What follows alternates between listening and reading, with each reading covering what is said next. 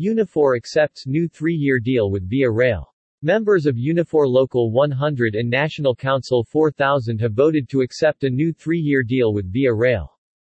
Our bargaining committees were principled and smart with their demands for a fair collective agreement for the current times. They had the unwavering support of our members across Via Rail, said Lana Payne, National Secretary-Treasurer. I commend Council 4000 and Local 100 committees for their determination and resolve. They defeated the concessions tabled by the employer and delivered on their commitment to our members.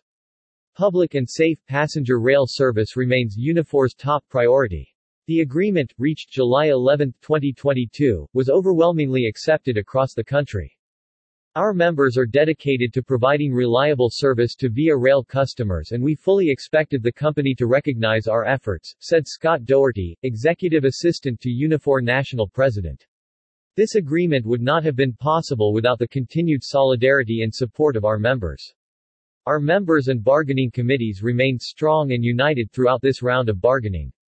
Members from Halifax to Vancouver attended information meetings to receive direct reports from their respective bargaining committee representatives before casting their ballots on the tentative agreement. This round of bargaining presented a unique set of challenges, nonetheless we were determined to make gains in wages and benefits and deal with matters of importance to our members, said Zoltan Czipel, president of Unifor Local 100. The negotiated benefits of the new collective agreement include enhanced benefits, improved contract language and significant wage increases in each year of the agreement.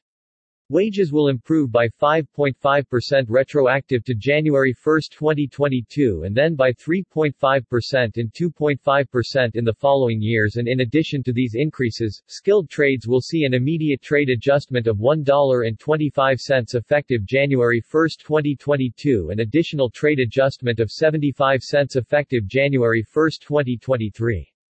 Our membership gave us a clear mandate, improve wages, enhance benefits and strengthen the language in our collective agreements, said Dave Kissack, president of Unifor National Council 4000.